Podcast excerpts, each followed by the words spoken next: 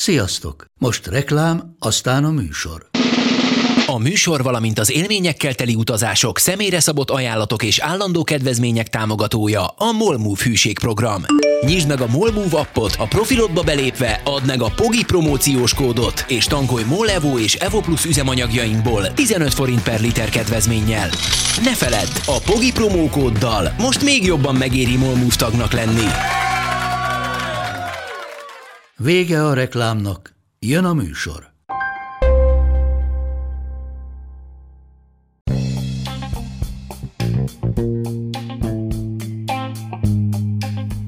Ez itt a Pogi Podcast. Pogácsa Zoltán közgazdás, szociológus, politikai gazdaságtani podcastja a globális gazdaságról a klímaválság, az automatizáció, a digitális gazdaság, az egyenlőtlenségek és a posztdemokrácia korszakában.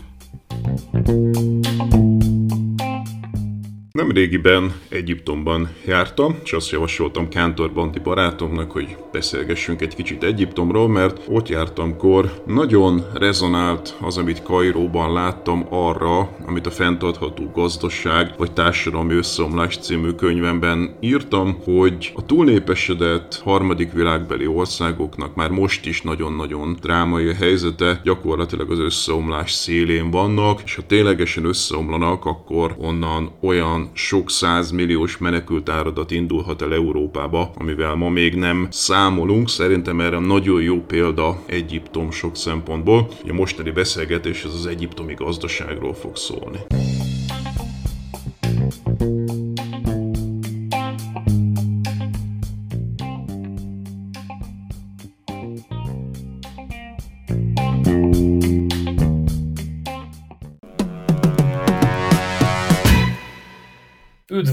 Mindenkinek! Időről időre utazunk, mert szerencsére Pogácsa Zoltánnak sok olyan kiküldetése van, ami érdekes országokba viszi, most például Egyiptomba. Igen, és javasoltam, hogy beszélgessünk akkor egy kicsit Egyiptomról, mert láttam, hogy már unod egy kicsit ezeket a digitális kapitalizmussal kapcsolatos témákat, úgyhogy vegyünk akkor egy egészen más témát, egy olyan országot, amiből szerintem nagyon sokat lehet tanulni, Egyrészt nagyon sok mindent mond szerintem Egyiptom története egy tipikus harmadik világbeli országról, tehát hogy hogyan működik egy fejlődő ország a maga problémáival, és szerintem egyébként Magyarországgal kapcsolatban is vannak áthallások az egyiptomi esetben, mert általában a magyarok számára Egyiptom az egy ilyen turisztikai destináció, és igazából a piramisok jutnak eszükbe a magyaroknak sokszor, meg a tengerparti nyaralások, és az nem, hogy mondjuk adott esetben elemezni is lehetne egy országnak a társadalmi politikai fejlődését, de próbáljuk meg szerintem ezt most.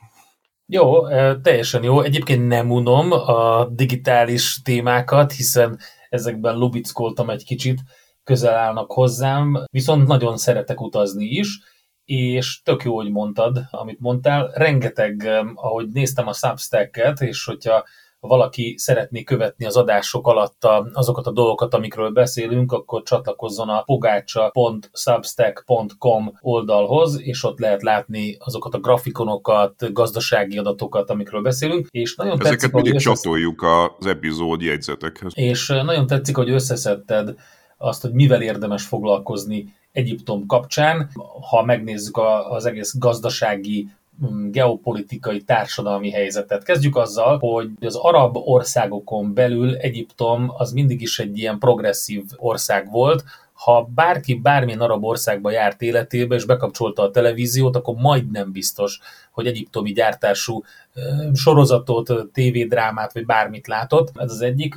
A másik pedig az, hogy hát önmagában is történelmileg voltak kapcsolatai Európához, akár turisztikai, akár gazdasági jellegű kapcsolatai, és ebben is egy kicsit nyitottabb volt, előbb járt, mint több zárkózottabb arab ország. Igen, tehát Egyiptom szerintem régen egyértelműen egy nagyon-nagyon fontos ország volt. Ugye nem csak az ókorban, amiről tanulunk iskolában, hanem a középkorban a muszlim országok között, vagy az arab országok között is, és hát ugye azt kevesen tudják, de Egyiptomban vannak keresztények, ugye a koptok, és ezért egészen a 17. századig nagyon erős volt Európával a kapcsolat, mindenfajta ugye bibliai említése van az alexandriai keresztényeknek, és a muszlim világon belül is gyakorlatilag az arab világnak a központja volt. Tehát azt mondanám, hogy Kairó volt tulajdonképpen az arab világnak a fővárosa. Manapság ezt ma már sokkal inkább Szaúd-Arábia testesíti meg, mint a legfontosabb arab ország. De hát egyrészt a földrajzi elhelyezkedése miatt, tehát a nyugati arabok és a keleti arabok találkozásánál nagyjából a közepén van az arab világnak, és hát a legnagyobb város is Kairó volt, és hát az időtájt ugye az öböl arabok hát még eléggé, hogy mondjam, egy ilyen backwater voltak, egy periféria, hiszen ugye ott nem volt semmi az olaj előtt, gyakorlatilag egy sivatag volt, és tevekereskedelem, és némi gyöngyhalászat, de nagyon szegények voltak a szaudiak. A, hát ugye nyilván Mekka és Medina volt fontos térség, de az öböl térsége az egyáltalán nem volt az. És hát mondjuk valamennyire gazdag volt ez a Szíria és, és Libanon környéke, de, de annál sokkal gazdagabb volt Kairó, Észak-Afrikánál is, tehát hogy nagyon hosszú időn keresztül, és ahogy mondod, a 20. században pedig Egyiptom, főleg a közepe felé egy ilyen modernizáló példaországá vált, tehát ahogy Törökország is egyébként a, azt az ígéretet hordozta, hogy a muszlim országok között modernizációnak egy példaországa lesz, választások lesznek, szekuláris köztársaság lesz, a nők helyzete javulni fog, oktatási rendszer, stb.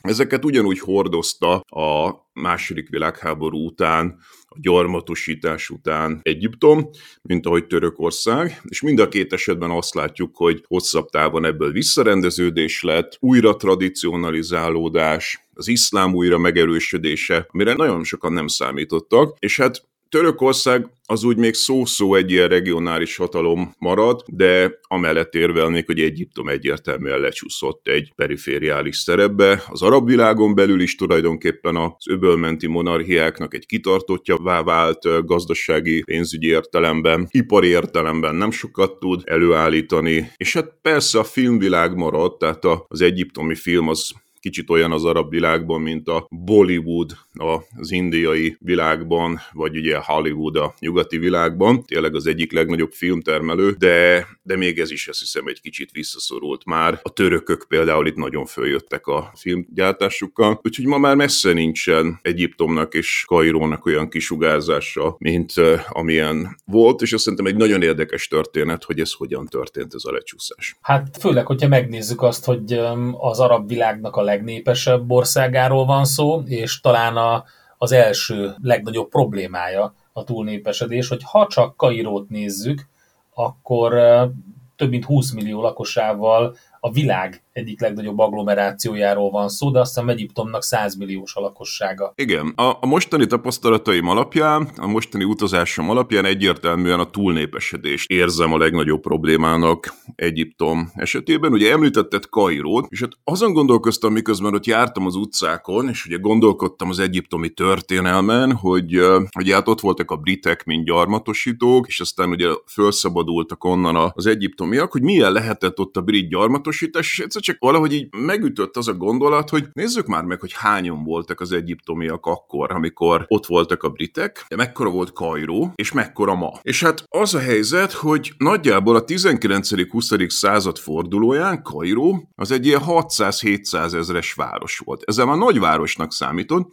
de egy 600-700 ezeres város volt. Na ez a város ma, hát hivatalosan csak a belső Kairó az 10 millió fölött van, kb. 11, de ahogy mondod, a, a teljes kairó az 20, tehát hogy egy ilyen nagy kairót vesznek, az 20 millió, de valójában ennek sincsen különösebben értelme, mert hogy az a helyzet, hogy az az ország, amelyikről itt beszélünk, ez még nagyjából egy ilyen 120 millió körüli népességet fog nem sokára elérni, de úgy, hogy 1800 környékén még alig voltak pár millióan, tehát egy-két millióan. Amikor a britek ott voltak, akkor nagyságrendileg egy ilyen 5-10 millió milliós volt a teljes népesség, és ugye 1953-ban kiáltották ki az egyiptomi köztársaságon, 1953-ban még csak 23 millióan voltak az egyiptomiak, Mára ez sokkal inkább 110 millióra mondható, tehát több mint négyszeresére nőtt 1953 óta. Gyakorlatilag Kairó egy ilyen, hát most ki nem akarom fejből kiszámolni, hogy hányszorosára nőtt, de hogy ez az egész népesség, amiről itt beszélünk, ez ráadásul, tehát hogy már így is brutális, hogy hányszorosára nő, de ez az egész népesség, ez az országnak a 6%-án él. A Substackben ott van egy térkép, mert gyakorlatilag csak a Nílus mentén, egy kicsit talán a földközi tenger mentén, de alapvetően többségében a Nílus mentén él ez a népesség, és ez nem több, mint a 6%-a az országnak. A többi része az országnak az élhetetlen, tehát gyakorlatilag sivatag. Tehát Képzeljünk el 110 millió embert, a hatalmas ország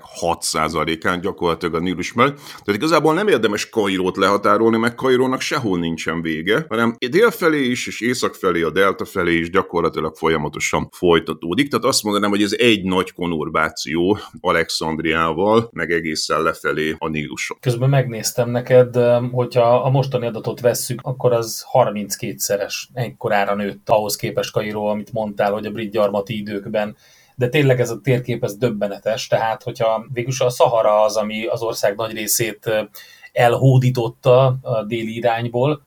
Tényleg, hogyha megnézed a térképet, akkor azt lehet látni, hogy van egy ilyen baromi nagy vízfej, ez az a Alexandria, Kairó tömb, ami ott az ország északi részén van, földközi tengerhez közel, és utána a Níluson végig, a Nílus völgy végig az nagyon sűrűn lakott, de aztán, hogyha több, azt elvesszük, akkor a, alig lakott az ország több része. És nyilván ez még nagyon sok problémát is okoz, például az élelmiszer ellátás problémáját és az összes többit, amivel még foglalkozunk, úgyhogy menjünk tovább és nézzük meg, hogy milyen problémák vannak még Egyiptomban. Maradjunk egy pillanatra még ugye a túlnépesedésnél, mert szerintem a túlnépesedésből következik egy csomó minden. Tehát én amellett érvelnék, hogy ugye itt a kormányzatok jönnek-mennek, és próbálnak mindenfajta gazdaságpolitikát csinálni, de hogy másodrangú kérdés ahhoz képest, hogy mik a hosszú távú trendek. Tehát más országban arról szoktunk beszélni, hogy mit léptek éppen a kormányzatok, de én azt gondolom, hogy egy túlnépesedő ország esetében olyan, mint hogyha egy ilyen óceán lenne ez a népesség, és ehhez képest tudta az óceán tetején persze hajózgat a kormányzat, és próbál manőverezni, de maga az óceán a, az embertömeg határozza meg, hogy mi történik ebben az országban. És akkor itt mondanék pár dolgot, hogy szerintem mi az, amiket ez meghatároz. Az egyik az, hogy egész egyszerűen nincs elég lakás. Tehát, hogy ez a rengeteg ember ez nem tud hol aludni, rengeteg ember hajléktalan, tehát kín vannak az utcán, rengeteg ember beköltözik a nagyvárosokba valami megélhetés után, és ez teljesen tipikus Afrikára és az egész harmadik világbeli térségre nézve, hogy ugye vidéken nyomor van, bemegy a városba, ott is nyomor van, de nem annyira, és azt hiszi, hogy ott talál valamit, és valaki talál valami, valaki nem talál, de nagyon sokan az utcán végzik. Akik nem, azok vagy beköltöznek rokonokhoz, ami túlzsúfoltságot jelent, vagy, és akkor Egyiptomban ez is van, hogy egyszerűen elkezdenek a házak tetejére újabb és újabb szinteket építeni, csak úgy ilyen do-it-yourself módon, tehát már a senki nem tudja, hogy hányan laknak egyáltalán valójában hol, mert nem kell engedély, hanem egyszerűen csak fogja magát, és a mondjuk tíz emeletes háznak a tetejére még ráhúz két emeletet, tehát döbbenetes, hogyha valaki megy ki mondjuk taxival vagy Uberrel a belvárosból, Kairóból a piramisok felé, legtöbb utas, legtöbb turista ezt megteszi, akkor látni fogja jobbra-balra az autópálya mellett, hogy hát ilyen tíz emeletes házak tetejére még úgy ráhúztak kettőt, ami néha beomlik, mert egész egyszerűen azt ugye építész konstruktőr nem látta, de, de ez teljesen elterjedt, hogy úgy, úgy bővítgetik a házakat, mert szerencsétlenek rá vannak szorulva, vagy nem lenne elég lakás.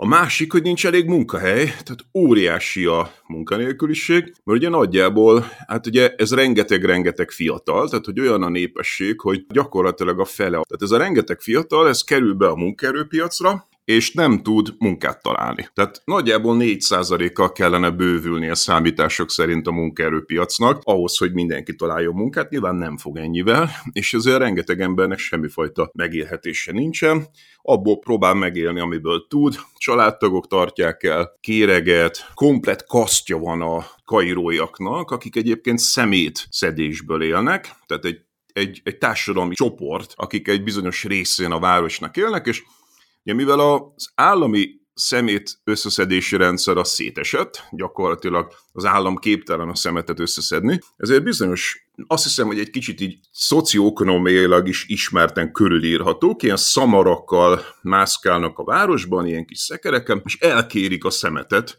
Boltosoktól, háztartásoktól szétválogatják, és amit lehet eladnak belőle, meg újra hasznosítják, a amit meg nem lehet, az organikus részét, azokat, azokkal pedig disznókat etetnek. Ebből következően ők egyébként koptok, mert hogy ugye a muszlimok nem tarthatnak disznókat, tehát ezek a szegények, ezek koptok, és hát disznókat nevelnek, amit aztán levágnak, és a város szemetével etetik, mert hogy ilyen szinten nincsen egyébként megélhetés, maguknak kell az embereknek mindenfajta ilyen nyomorgó megélhetést találni. Aztán a harmadik, ami a legszembetűnőbb, az az infrastruktúra hiánya. Hát egész egyszerűen hiába építenek újabb és újabb hidakat, széles autópályákat, de ez egyszerűen nem bírja a forgalmat. Tehát olyan döbbenetesen sok autó van, ez a 20 millió ember, de nincsen tömegközlekedés, tehát gyakorlatilag az állam vagy az önkormányzat képtelen érdemi tömegközlekedést biztosítani, bár van metró, de a metró túlzsúfolt, buszok azok nagyon-nagyon-nagyon rossz minőségben és nagyon túlzsúfoltak, ezért a legtöbb ember, ha teheti, autóval közlekedik, és ez azt jelenti, hogy gyakorlatilag az egész város tele van autókkal. Tehát nem csak az utak, hanem az utak mellett is. A duplán-triplán parkolás ez teljesen általános, járda nincsen, hát a járdán vagy autó van, vagy fa van, vagy bódé van, vagy bármi, de emberek nem. Tehát az emberek azok az autók között közlekednek, életveszélyesen. Szóval nincs, nincs senki nem gondol arra, hogy, hogy gyalog is lehetne közlekedni. És a legdurvább, hogy például a belvárosban, a Tahrir téren, a, az egyiptomi múzeum mellett, ott ugyan volna járda, de valami biztonsági okokból nem engedik, hogy az emberek a járdán közlekedjenek, ezért az autók közé terelik az embereket a belváros kellős közepén. A mondjuk 5 per 5 sávos autópálya közepén kell közlekednie mindenkinek. Lámpák nem működnek, tehát nagyon-nagyon ritkán látsz olyat, hogy, hogy mondjuk zebra mellett lámpa működik, szinte soha, de általában még az autók számára sem működnek a lámpák, és amikor véletlenül valahol van egy piros lámpa, azt mindenki ignorálja, mert amúgy a város nagy részén nem működik a lámpa, ezért azt az egyet sem fogják betartani, ahol véletlenül működik, de mondom, többség 90%-ban nincsenek lámpák, inkluzíve mondom a Tahrir téren sem a belvárosban. Szóval egy közlekedési káosz, és itt az írtózatos légszennyezettség. Tehát ugye eleve van Kairónak egy ilyen homokvihar jellege, egy állandó homok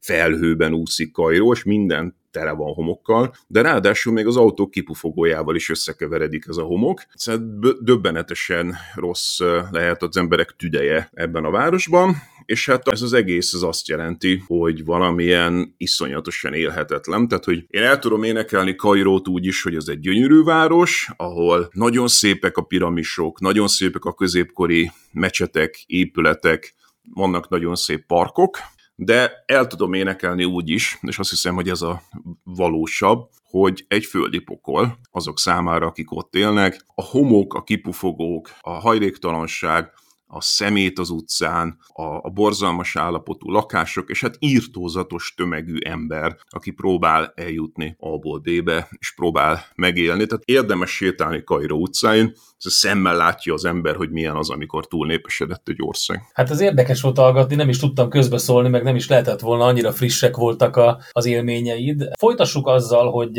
a politikának ehhez mi köze, vagy hogy próbálja megoldani. Ugye itt azért volt 2011-ben 17 napig tartó tüntetés sorozat, aminek a végén Hosni Mobarák lemondott, aki 1981-től volt az ország élén, és azért azt így, hogy kicsit így ijesztő ezt így ha elmondani, de végig kormányzása alatt rendkívüli állapot volt érvényben. Na most ez már 11-ben volt. Ahhoz képest azért eltelt egy pár év, amikor visszajövünk, megnézzük, hogy mi változott most, illetve hogy hogy ez a része, a politikai része, az mit tud ezzel kezdeni. Egyiptomba utaztunk, és hát ugye a túlnépesedés és az ezt övező, meg az e, ezzel kapcsolatos problémák voltak az előző blogban. Most nézzük meg egy picit azt, hogy maga a politika mit tud ezzel kezdeni. Oszti Bubárraknak a lemondása után úgy tűnt, hogy egy új korszak kezdődik Egyiptomban. Ez már ugye 13 éve volt. Vajon ez bejötte? Ugye ez az arab tavasz nevű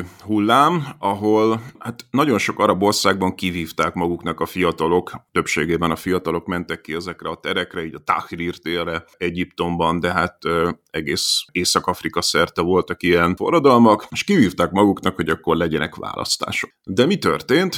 A legtöbb országban hasonló történt, ahogy Egyiptomban is, megnyerte a választásokat, kicsoda a muszlim testvériség. És hát ugye elkezdett egy ilyen iszlamizálódó folyamatot, amit aztán nagyon hamar, gyakorlatilag két év alatt leállított kicsoda a hadsereg.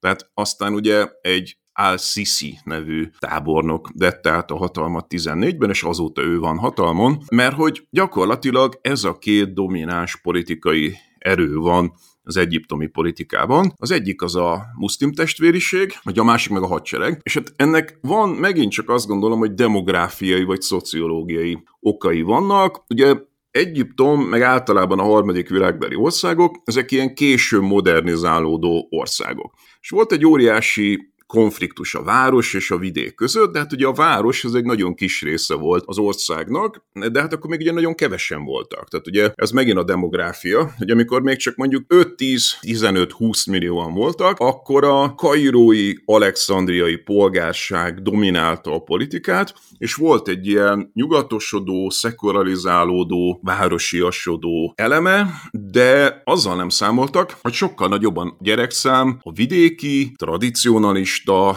iszlámista közegben. Tehát azok az emberek, akik egyáltalán nem akarnak nyugatosak lenni, egyáltalán nem akarnak modernizációt, hanem az iszlámot követve 3-4-5 gyerekkel, nagyon-nagyon hagyományos felfogás a nők szerepe, lefátyorozva a nők, stb. stb. Ők sokkal nagyobb gyerekszámot produkáltak, mint a városi középpolgárság, ahol ugye kezdett kettő alá süllyedni a gyerekek száma, és egész egyszerűen masszívan túlnépesedték a tradicionalisták a városiakat, Ugye egy hasonló problémáról egyébként beszéltünk, amikor az Izrael kapcsolatos epizódról beszéltünk, ott is ugye ilyesmit mondtunk, hogy a, a Tel Avivhoz kötődő liberálisabb, földközi tengeri, szekulárisabb társaság az sokkal kevesebb gyereket vállal, mint a Jeruzsálemmel szimbolizálható vallásosabb, ortodoxabb társaság, és hogy így fölborul a politikai konszenzus Izraelben, no, valami nagyon hasonló történt Egyiptomban is, hogy egyszerűen egy idő után számszerűleg többen lettek ezek a vidékről beáramló, nagyon hagyományos, nagyon konzervatív, vallásos egyiptomiak, akik aztán megszállták ezeket a nagyvárosokat, tehát, hogy mondom, munkát keresve, megélhetést keresve beözönlöttek a nagyvárosokba, és hát ezt az élhetetlen helyzetet hozták létre azzal, hogy egész egyszerűen a város vagy az állam nem tudott olyan gyorsan szolgáltatásokat produkálni számukra, és ugye arra rengeteg tanulmány szól, hogy hát a muszlim testvériség az azért lett népszerű, mert hogy nem nagyon volt ott az állam.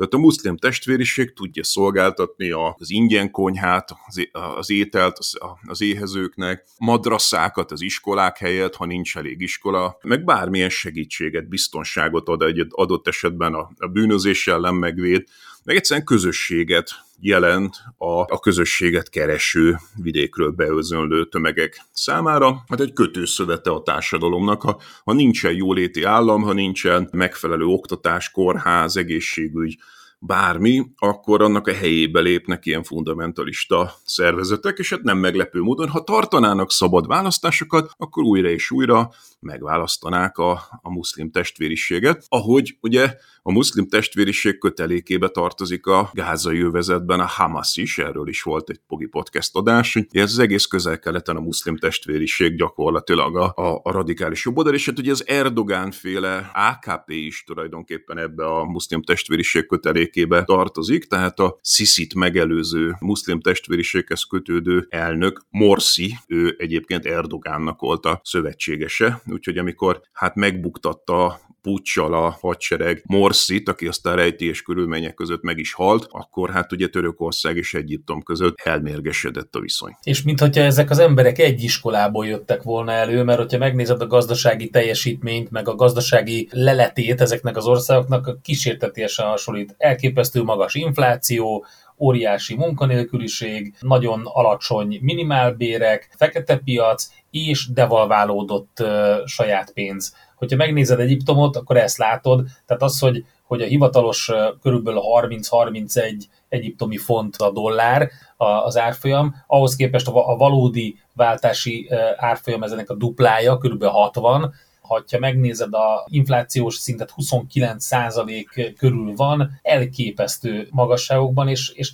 próbálják megoldani, ahogy láttam a gazdasági adatokból, a minimálbérezést is. Igen, és ezzel el is érkeztünk tulajdonképpen a hétköznapi problémákhoz, tehát eddig ugye a hosszú távú mélységében próbáltuk elemezni az egyiptomi társadalmat, gazdaságot, de ugye most a legnagyobb problémájuk az tényleg az, hogy hát van egy hivatalos árfolyam, ami 30-33 egyiptomi font a dollár, a fekete piacon meg 60, mindenki tudja, hogy előbb-utóbb le kell értékelni, tehát az IMF azt szeretné, hogyha szabadon lebegő árfolyamot vezetnének be, de hát ugye ez azt jelenteni, hogy ha azonnal bevezetnék, akkor ugye drámaian romlana a, ugye ez egy importált infláció lenne, hiszen akkor minden, amit importálnak, az nagyon drága lenne, és hát Egyiptom rengeteg mindent importál. Tehát igazából exportálni tud ilyen neked, hogy műtrágya, meg mindenfajta ilyen mediterrán agrártermékek, de például importálja az összes kocsit, importálja a búzát, a gabonát, tehát, hogy teljesen alapvető termékeknek az ára is nagyon radikálisan fölmenne, és hát nagyon-nagyon sok szegény ember van, tehát nyilván nincsenek pontos számok, mert pontos statisztikát se tudnak vezetni, de legalább a harmada a társadalomnak az gyakorlatilag így a éhezés környékén van. Most nyilvánvalóan számukra ez egy dráma lenne, ilyenkor szoktak kitörni az arab tavaszok. Tehát az a tapasztalat, hogyha ezt teljesen komolyan mondom, ugye az egésznek az volt a triggerje annak idején, hogy fölment az étolajnak az ára, és egy tunéziai árus fölgyújtotta magát, mert egyszerűen ugye kiderült, hogy nem tudnak az emberek megélni ezen a Magreb észak-afrikai térségben. Tehát nagyon fél a politikai hatalom attól, hogy meglépi ezt a leértékelést, de hát közben meg ugye nem nagyon tud valutához jutni, tehát arról is beszéljünk, hogy ugye két nagy valutaforrása van az egyiptomi államnak, az egyik az a turizmus, ami hát ugye pont emiatt a politikai turbulencia miatt összeomlott, tehát hogy ez a 2011 környéken az arab tavasz, utána a Morsi, Sisi váltások, pucs, stb Hát ugye nagyon-nagyon kevesen mentek piramisokat nézni, meg Hurgadába ezekben az években, rengeteget lemondtak, meg máshova mentek ebben az időben. Tehát radikálisan zuhant, hogy ez kicsit javul most már, tehát most átmenetileg a, a Sisi alatt egy kicsit stabilizálódik Egyiptom, és most többen mennek turisták. Ami viszont romlik, és ez a másik nagy bevételi forrásuk, ez a Suezi csatorna, ami hát talán a legfontosabb ütőere az Európa, nyugat és a távol-kelet közötti kereskedelemnek. Hát ebben két nagy érvágás is volt, ugye? Az egyik, amikor az a hajó megakadtott, és akkor próbálták onnan kiszedni, a másik pedig a huszik problémája, ami most már teljes mértékben begyűrűzött Európába is a szállítási útvonalak miatt, és az Egyiptomot is befolyásolja. Folytassuk akkor ezzel, illetve hát azzal, hogy hát például olaj kitermelő is Egyiptom, tehát ezzel nem lenne valami mozgástere, vagy akkora geopolitikai kockázatok vannak, hogy ebben nehezen tud valamit csinálni? Ezek a kérdéseim lesznek majd a következő blokkra. Egyiptom tehát, és a mindennapi gazdasági problémákról beszélgetünk. Én közben néztem a substack a számokat. 2016-ban volt mélyponton a turizmus. Ott lényegében több mint lefeleződött ahhoz képest, hogy a, amikor a 2010-es évek környékén mennyien voltak. Na, nagyjából oda kapaszkodik most vissza, de hát ennek kell, hogy még egy, egy, egy laggal érkezik ez meg, a gazdaságba ennek a hatása, úgyhogy biztosan majd lehet látni. Na de amit te mondtál, az baromi érdekes. A, a, az egész vörös-tengeri helyzet, a jemeni husziknak a támadásai a hajókra, amik elvileg ugye jönnének Európa felé, és idehoznának árut a távol-keletről, hát ezek most kerülnek emiatt. Igen, tehát itt két, két veszély is van, óriási geopolitikai veszély Egyiptom számára. Ráadásul ugye Sisi még abban is hát ilyen nagy projekteket csinál, tehát mondjuk egy új fővárost épített Kairó mellett, meg ugye a Suezi csatornát megduplázta, tehát hogy igyekszik egy másik, tehát bővítette gyakorlatilag a Suezi csatornát, csak ugye pont most meg az történik, hogy ezek a Huthik, ezek elkezdték hát gyakorlatilag ilyen kalóz módszerekkel elbizonytalanítani a nagy szállító társaságokat, akik hát most már tömegesen választják inkább azt, hogy 10 10-15 nappal meghosszabbítva az utat, és jelentősen megdrágítva a fuvart, inkább körbe mennek Afrika körül, mint annak idején, mielőtt ugye megépítették a Suezi csatornát, hát ezt ugye tudjuk, hogy ez inflációs hatású lesz Európára nézve is, de hát még drámaibb a probléma Egyiptom számára, mert 40%-kal esett már most is a bevétele Egyiptomnak az ott közlekedő hajók elkerülése miatt, és hát nem úgy tűnik, hogy ezt tudjuk kezelni, tehát hogy már boldog-boldogtalan flottákat küld oda a térségbe, tehát ott vannak az amerikaiak, a kínaiak, most már az EU is küldött oda hajót, de hát a huthikat nem lehet kezelni, tehát évek óta lövik őket a szaudiak, és egyszerűen nem bírnak ezekkel a kalózokkal mit kezdeni, tehát hiába... Hát ezek törzsi, nincs... törzsi emberek, és aki ismeri az ottani körülményeket, baromi nehéz. Miközben ugye az Európai Uniónak is azért be kell látni, hogy az egyik legnagyobb humanitárius katasztrófa van Jemenben, rengetegen éheznek, rengeteg szegény ember van, és nem lehet csak úgy az országot lerohanni, ahogy egyébként a szaudik teszik, és civileket is lőni, mert azzal még rontanak ezen a szituáción. Tehát borzasztó nehéz a helyzet. Tehát szerintem a szaudiak már belátták nagyjából, hogy ez egy kudarc volt, és már kifelé tartanak ebből a sztoriból, de hát ugye mindenki más meg most ad befelé ebbe a sztoriba, mert kénytelenek, mert egyszerűen próbálják a saját hajóikat védeni. De hát ugye a szaudiak se tudtak velük mit kezdeni nagyon modern amerikai fegyverekkel, akkor nem nagyon feltételezhetjük, hogy a kínaiak, amerikaiak, európaiak majd megfékezik ezeket az elkeseredett húzikat, akik tényleg eh, ott gyakorlatilag kontrollálják a helyzetet, szóval szerintem ez nem fog javulni egy ideig. A másik pedig a gázai övezet helyzete, ahol ugye meg az van, hogy hát gyakorlatilag Gázát, a gázai övezetet élhetetlenné tette az izraeli bombázás. Ugye két millió ember van össze sodródva gyakorlatilag a déli részén Rafatnál a, a gázai övezet legdélebbi pontján, akik nem tudnak már visszamenni, tehát nyilván Izraelbe nem mehetnek, a gázai övezet többi részében nem tudnak menni, mert ott már nincsenek házak, Hova tudnak menni? Hát ugye egyetlen irány van, az Egyiptom. Jelenleg Egyiptom ugyanúgy zárva tartja ezt a Rafati átkelőhelyet, mint ahogy Izrael a saját átkelőhelyét északon. Tehát Egyiptom sem engedi be jelenleg a palesztinokat, de hát nem nagyon látok mást hosszabb távon. Tehát, hogy ez egy olyan humanitárius katasztrófa, ahol egyetlen egy megoldását látom, hogy át fogják törni előbb-utóbb a Rafati átkelőhelyet, és átmennek Egyiptomba. Egyiket már most van Egyiptomban egy hatalmas palesztin kolónia, csak hát ugye itt az a probléma, tehát fölmerülhet a hallgatóba, hogy miért nem engedi be Egyiptom a palesztinokat, arabok, arabok, muszlimok, muszlimok, hát mondjuk a palesztinok néha keresztények is, de hogy miért nem engedik be a palesztinokat. Ennek több oka van, hogy egyrészt nem akarják ezzel gyakorlatilag legalizálni azt a helyzetet, hogy akkor onnantól fogva Izrael átvette az övezetet, de még konkrét a probléma, hogy hát ugye ki van hatalmon Gázában, a Hamas. És ugye a Hamasztról az előbb említettük, hogy hát ez gyakorlatilag a muszlim testvériség. Tehát a túlnyomó többsége a gázai palesztinoknak, az a Hamasra szavazott, amikor voltak ott szabad választások, nagyon régen egyszer, de mind a mai napig a mérések szerint a legnagyobb támogatottsága a Hamasnak van. A Hamas meg ugye a muszlim testvériség, az meg ugye pont ugyanaz, aki a Sisi által megbuktatott Morsi volt, tehát így gyakorlatilag a saját politikai ellenfeleit engedné be az országba, ráadásul megint újabb két millió ember, tehát így sem tudnak elég megélhetést, munkahelyet, oktatást, otthont biztosítani az egyiptomiaknak, de még megjelenne két millió ember, akik nyilvánvalóan továbbra is küzdenének Izrael ellen, tehát hogy onnantól fogva egyiptomi területről lőnék adott esetben Izraelt, és hát ugye Egyiptom nagyon-nagyon vigyáz arra, négy háborút vesztettek el Izrael szemben, aztán kénytelenek voltak békét kötni, és hát nagyjából ugye az egyiptomi elit pontosan is felismerte, hogy addig tud Egyiptom egyáltalán megmaradni, mert azért a térség tel is tele van háborús országokkal, tehát gondoljunk arra, hogy Szíria, Jemen, Szomália, Algéria, Líbia, eh, Libanon, tehát csupa-csupa háborús ország van a térségben, és ebben a közegben Egyiptom a béke szigete. De azért, mert békét kötött Izraelle. Na most, hogyha itt az átjövő palesztinok elkezdenek lőni rakétákat egyiptomi területről Izraelre, akkor nyilván Izrael visszalő, és akkor ott a háború Egyiptom és Izrael között.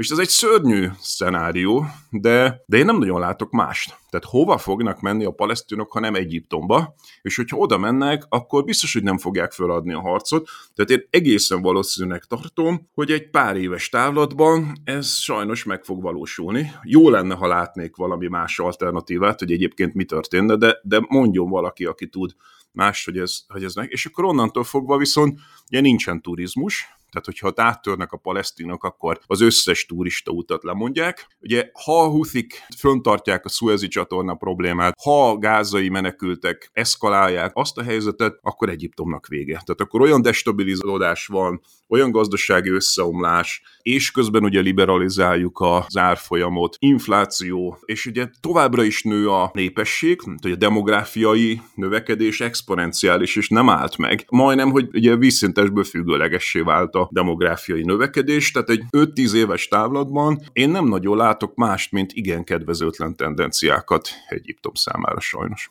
Hát, ahogy elmondtad, ez így egy időzített bomba, ami eléggé szomorú, és nyilván az Európai Uniónak a legnagyobb problémája ez a közelség miatt is, illetve pont a, a Suezi csatorna miatt is.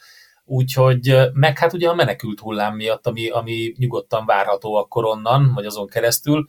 Úgyhogy van itt diplomáciában is rengeteg minden, amit tenni kell, de az biztos, hogy nagyon erősen meg kell oldani ezt a helyzetet, mert tényleg egy időzített bomba. Tehát és nem hát egy 110 van... milliós országról beszélünk, tehát ugye a közel-kelet legnagyobb országa, tehát ugye az eddigi menekült hullámok Szíriából, Jemenből hasonló, ezek kisebb országok, tehát hogy ez egy nagyon-nagyon-nagyon nagy ország, rengeteg fiatallal, mondom a társadalom fele az gyakorlatilag tizenéves vagy fiatal, vagy gyerek. Döbbenet, hogy mi tud itt történni, hogyha ha ez az ország fölrobban. Hát nagyon jó, hogy erről beszéltél, felhívtad a figyelmet a problémákra, és megnéztük a társadalomnak, a gazdaságnak a történéseit, meg gondjait Egyiptomban.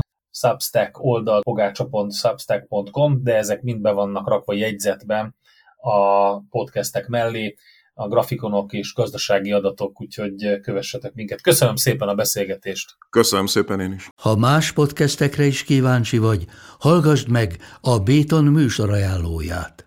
El tudod képzelni, hogy a podcastet, amit éppen most hallgattál, fél év múlva már a mesterséges intelligencia generálja? Mi sem. De ha érdekel, eljötte már a gépek lázadása. Hallgass bele az Embertelen podcastbe. Orsós Lajos vagyok, a műsor házigazdája. Egyelőre még élőben. Egyelőre. Fedezzük fel együtt, hogyan ismerkedik, randizik, mesél és vitatkozik Betty és Péter, két teljesen mesterséges intelligencia. Lajos, a podcast címét mond még egyszer, Léci. Oké. Okay. Embertelen podcast. Ez a műsor a Béton közösség tagja.